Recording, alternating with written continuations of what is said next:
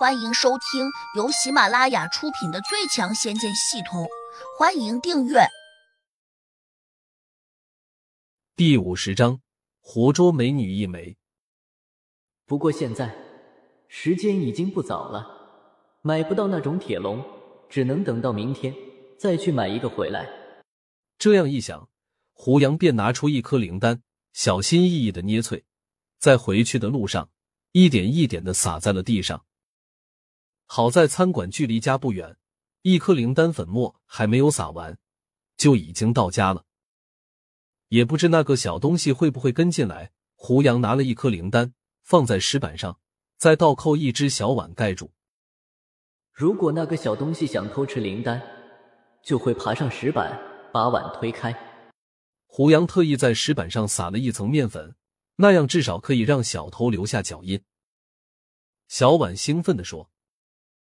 我今天晚上不睡觉了，我就盯着这里看那个东西到底是什么。可是他只守了三个多小时，就坚持不住了，连连打着哈欠回屋里睡觉去了。胡杨也没有坚守，因为就算那只怪猫来了，自己也很难抓得住它，毕竟它的速度实在是太快了。第二天早上醒来，胡杨推门看向了院子里面的石板上，发现碗并没有挪动。石板上也没有留下小动物的脚印，他有一点失望。没想到白准备了，可能那个小东西昨天只是从这里路过，然后一去不回头，自然就没有再循着灵丹的气味来到自己家里。小婉擦着惺忪的眼睛，走过去就把碗给翻了过来。胡杨一看，顿时有些纳闷，碗下面根本就没有灵丹。胡杨哥。你说那只野猫是怎么把灵丹偷走的？小婉困惑的问。胡杨摇头说自己不知道，他是真不知道，也想不通，这到底是怎么回事？算了，还是去买一个铁笼回来再说。但是他还没有出门，就先接到了宋希文的电话。胡哥，你今天什么时候来上班啊？宋希文非常客气的问。而且还破天荒的叫了一声哥，我已经被公司开除了。胡杨没好气的说：“胡杨，谁说你被开除了？我刚刚才问了人事部的经理，他说没这回事。你赶快回来吧。昨天你帮公司签下那笔合同的事情，王总已经清楚了，说要给你开庆功宴的。我今天有事，不能回来。”胡杨不耐烦的挂了电话，转头对小婉说：“走。”我们出去买铁笼子。银科公司，王莹略有一点紧张的问：“胡杨怎么说？”宋希文摇了摇头说：“胡杨不肯回来，我也没有办法。没办法也得想办法。宋希文，你亲自跑一趟，把他给我拽回来。”王莹命令道：“王总。”酱扭的瓜不甜，胡杨暴露了他富二代的身份，相当于给你摊了牌，我哪还能够把他拽回来？宋希文无可奈何的说：“不管你用什么办法，也一定要把他请回来，不然我就开除你。”王总，别说你开除我，就算你把我杀了，我也没办法呀。你又不是不知道胡杨的倔脾气。我觉得解铃还是系铃人，最好还是您亲自出马。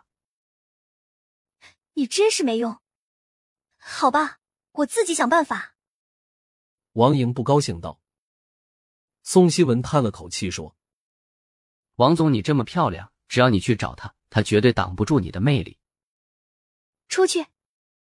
在以往，宋希文这样赞美王莹的时候，他心里多少有些美滋滋的，但今天他却高兴不起来，因为他觉得胡杨不是一个靠美色就能征服的人。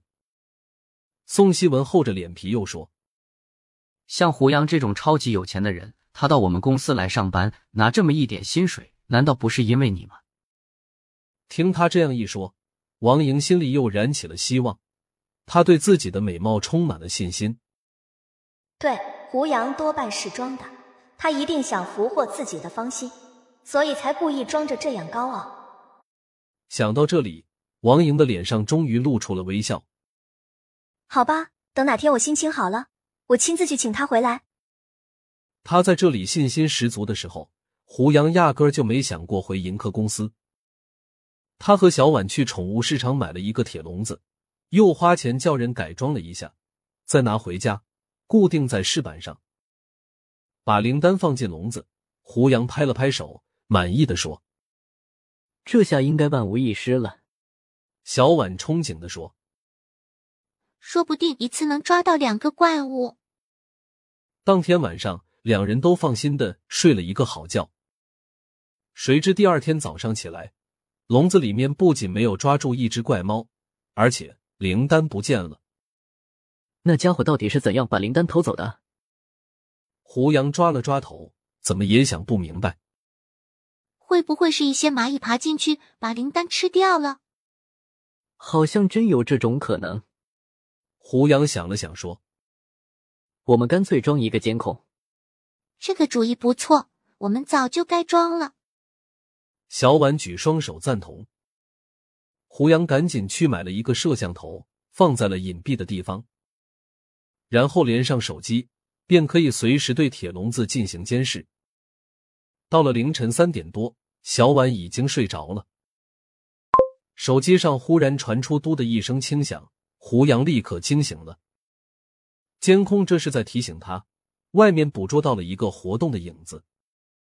他没有出门，而是悄悄的盯着手机屏幕看，这样才不至于打草惊蛇。毕竟那只怪猫的速度太快，一旦被他听到了响动。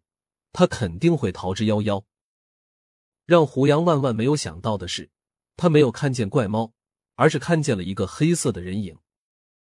这是一个十分陌生的、戴着一顶瓜皮帽的少年。他从围墙外面翻了进来，蹑手蹑脚的走到了铁笼子旁边，然后他非常小心的拉开了铁笼子另一端拴着的栅门，非常轻松的把灵丹掏走了，而且他的脸上还露出了得意的笑容。胡杨的系统里面点数开始变化，来自李秋水的笔试加六五七。这少年是做什么的？竟然给自己加了这么多的点数。不过胡杨却高兴不起来，相反他还有点很生气。这个陌生的少年太嚣张了，拿了自己的灵丹还敢鄙视自己。本集已播讲完毕。请订阅专辑，下集精彩继续。